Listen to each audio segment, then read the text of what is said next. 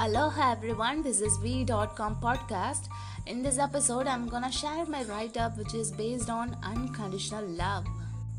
When it comes to unconditional love, there is no room for doubt, it's definitely our mom. Without any further ado, let's get into the poem.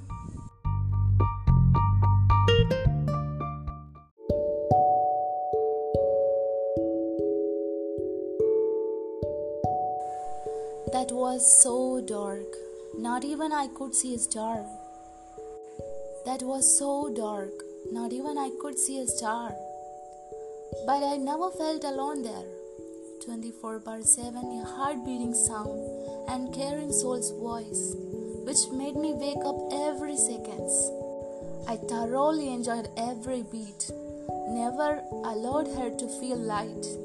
Sometimes I kicked, but wonder is, never treated me as a nuisance. She was euphoric when I caused trouble.